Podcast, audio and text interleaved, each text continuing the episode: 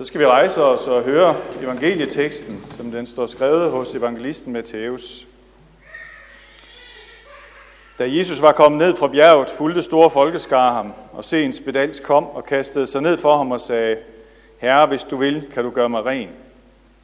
Jesus rakte hånden ud, rørte ved ham og sagde, Jeg vil blive ren. Og straks blev han renset for sin spedalskhed. Men Jesus sagde til ham, Se til, at du ikke siger det til nogen, men gå hen og bliv undersøgt af præsten, og bring den offergave, Moses har fastsat som et vidnesbyrd for dem.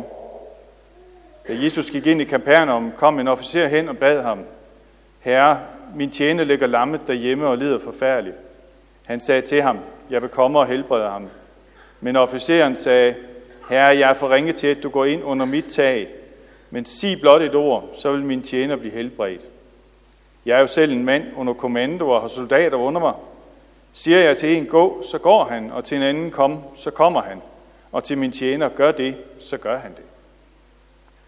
Da Jesus hørte det, undrede han sig og sagde til dem, der fulgte ham, Sandelig siger jeg, så stor en tro har jeg ikke fundet hos nogen i Israel.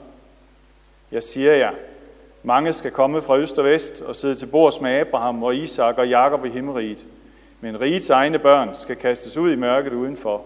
Der skal der være gråd og tænderskæren. Men til officeren sagde Jesus, Gå det, gå, det skal ske dig, som du troede. Og hans tjener blev helbredt i samme time. Amen.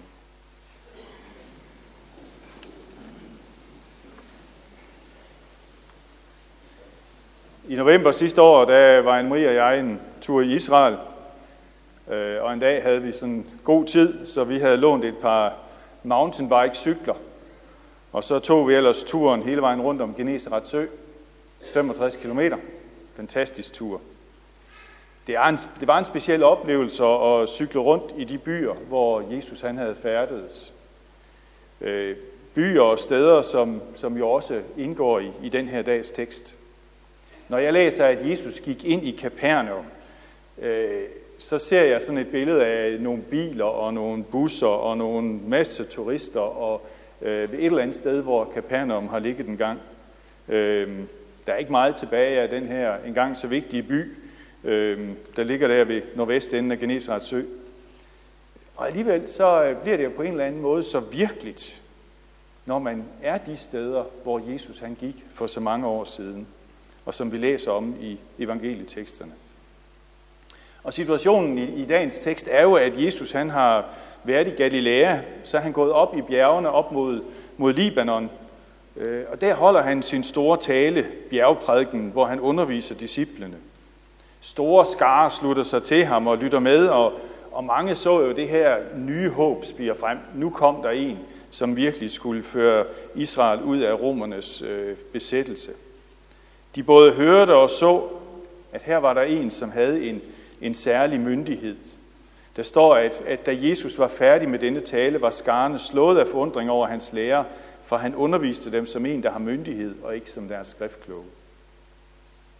Men nu er Jesus så kommet ned fra bjerget, og tilbage til hverdagen ved nordenden af Genesarets sø. Og her møder han så en spedalsk, en uren, en udstødt, en desperat mand, som lige pludselig øjner muligheden for at slippe ud af sit sygdomsfængsel, sin isolation fra andre. Og hvem forstår ikke, at han længtes efter helbredelse, efter muligheden for at leve et, et normalt og et værdigt liv? Og så læser vi i teksten, at Jesus han rørte ved ham.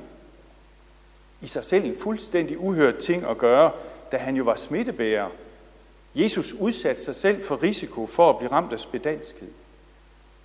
Man kan næsten forestille sig, hvordan der er gået et, et sus igennem de folkeskarer, der fulgte ham. Og folk har, har visket og undret sig og sådan, hvad er nu det her for noget? Men Jesus viser jo netop sin helt specielle autoritet og bryder alle de der regler og konventioner og alt det, man ikke måtte. Og så rører han ved manden og gør ham rask. Manden bliver bedt om at overholde de der jødiske forskrifter for spedalske, der bliver raske igen. Sådan et eller andet tegn på, at Jesus han på det her tidspunkt ikke er helt klar til, at, at jøderne ligesom skal forstå helt, hvad det er, han har gang i, og de bliver så vrede, at de vil tage livet af ham. Og derfor, efter helbredelsen af den spedalske, så går Jesus så videre og går ind i Kapernaum, der som sagt var et, en stor by på det tidspunkt, og der var en romersk garnison udstationeret der. Her møder han en romersk officer. Han var ikke jøde, og derfor måtte Jesus efter jødernes regler ikke pleje omgang med hedninger som ham. Men også her bryder Jesus alle de der regler og gør det, som han ikke måtte gøre. Han burde have afvist ham, men han gjorde det ikke. Beretningen om de her to helbredelser har mange aspekter i sig. Det kunne være spændende at udforske dem alle sammen, men i dag der vil vi bare lige fokusere på, hvordan Jesus han mødte de her to forskellige mennesker. I forslutningen af teksten her, der fortæller Jesus, at det hele handler om tro. Så derfor er temaet for den her søndag tro. Tro er jo et vanskeligt begreb at få styr på. Hvad er tro? Hvornår tror jeg nok? Hvad er det egentlig, jeg skal tro på? Og i dag er det desværre ikke almindeligt anerkendt at tale om tro. Hvis man siger, at man er troende, så er man jo hurtigt udstillet som enten lidt enfoldig eller lidt sær. Rationalismen eller fornuften står over troen i den offentlige debat. Derfor kan det være svært at tale om sin tro.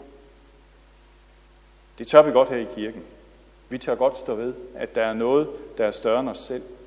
Vi tør godt stå ved, at der er noget, som man ikke kan forklare ved hjælp af fornuften. Vi har brug for troen til at forklare tilværelsen. Og vi har brug for troen for at bevare håbet. Men hvad er tro? Rainer, kom lige herop.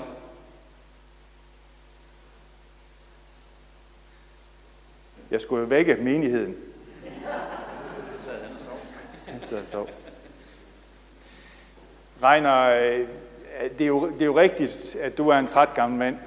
Ja, det er rigtigt. Nu, ja. nu spørger jeg dig så lige, tror du på, at det der det er en stol? Ja. Det gør du. Det gør jeg. Ja, det gør du så. Det gør jeg. Ja. Øh, hvis du nu er en træt gammel mand, og du ved, det der det er en stol, hvorfor er det så, at du ikke sætter dig på den? Jamen, det gør jeg også. Det gør du også. Prøv lige at gøre det, så vi lige kan se, at du faktisk mener det. Ja. Godt. Tak skal du have, Rainer. Du må godt sætte dig ned igen.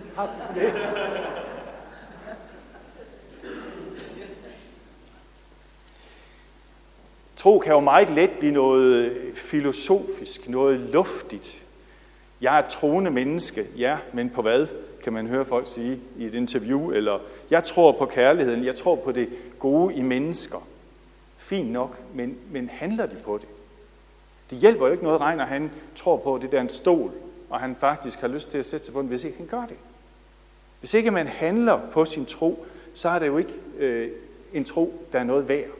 Så er det ikke en tro, der, der, der flytter noget for en selv, eller for dem, der man er omkring. Øh, jeg tror, vi skal, vi skal have det der til at hænge sammen på en eller anden måde.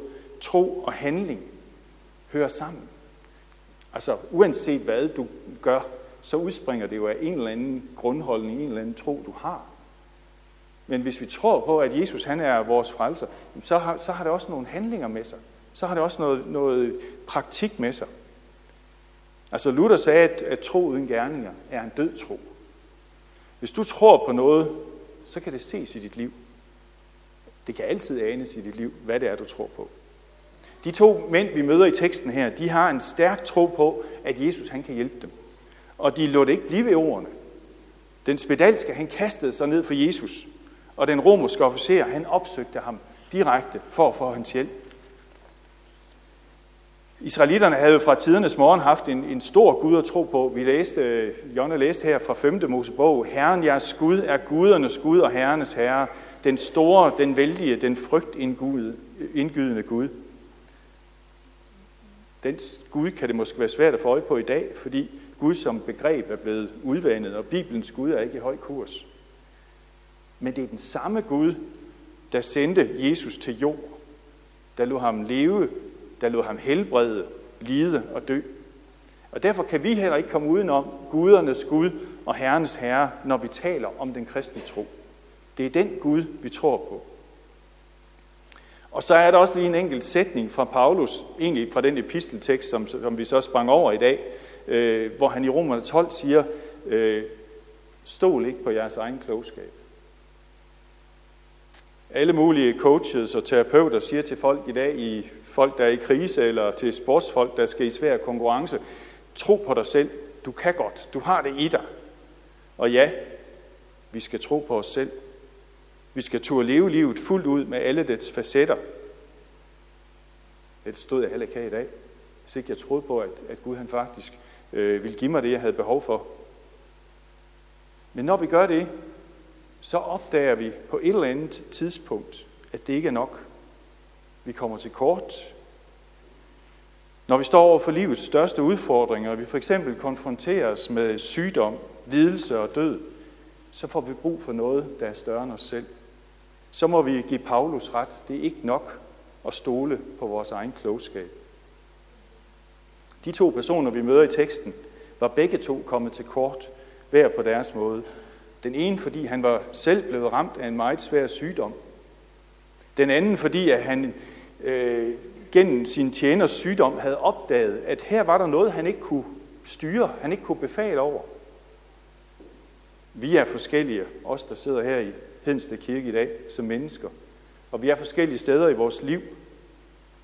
Ligner vi mest den udstødte, usikre, tvivlende, hjælpeløse, syge, foragtede mand? Eller ligner vi mest den sikre befalingsmand, der har styr på alting, som leder andre og vant til at få sin vilje? Eller er vi et sted, der er midt imellem? På en måde så er det fuldstændig ligegyldigt, hvem du ligner mest af de to. Det afgørende var nemlig, at de to handlede på deres tro.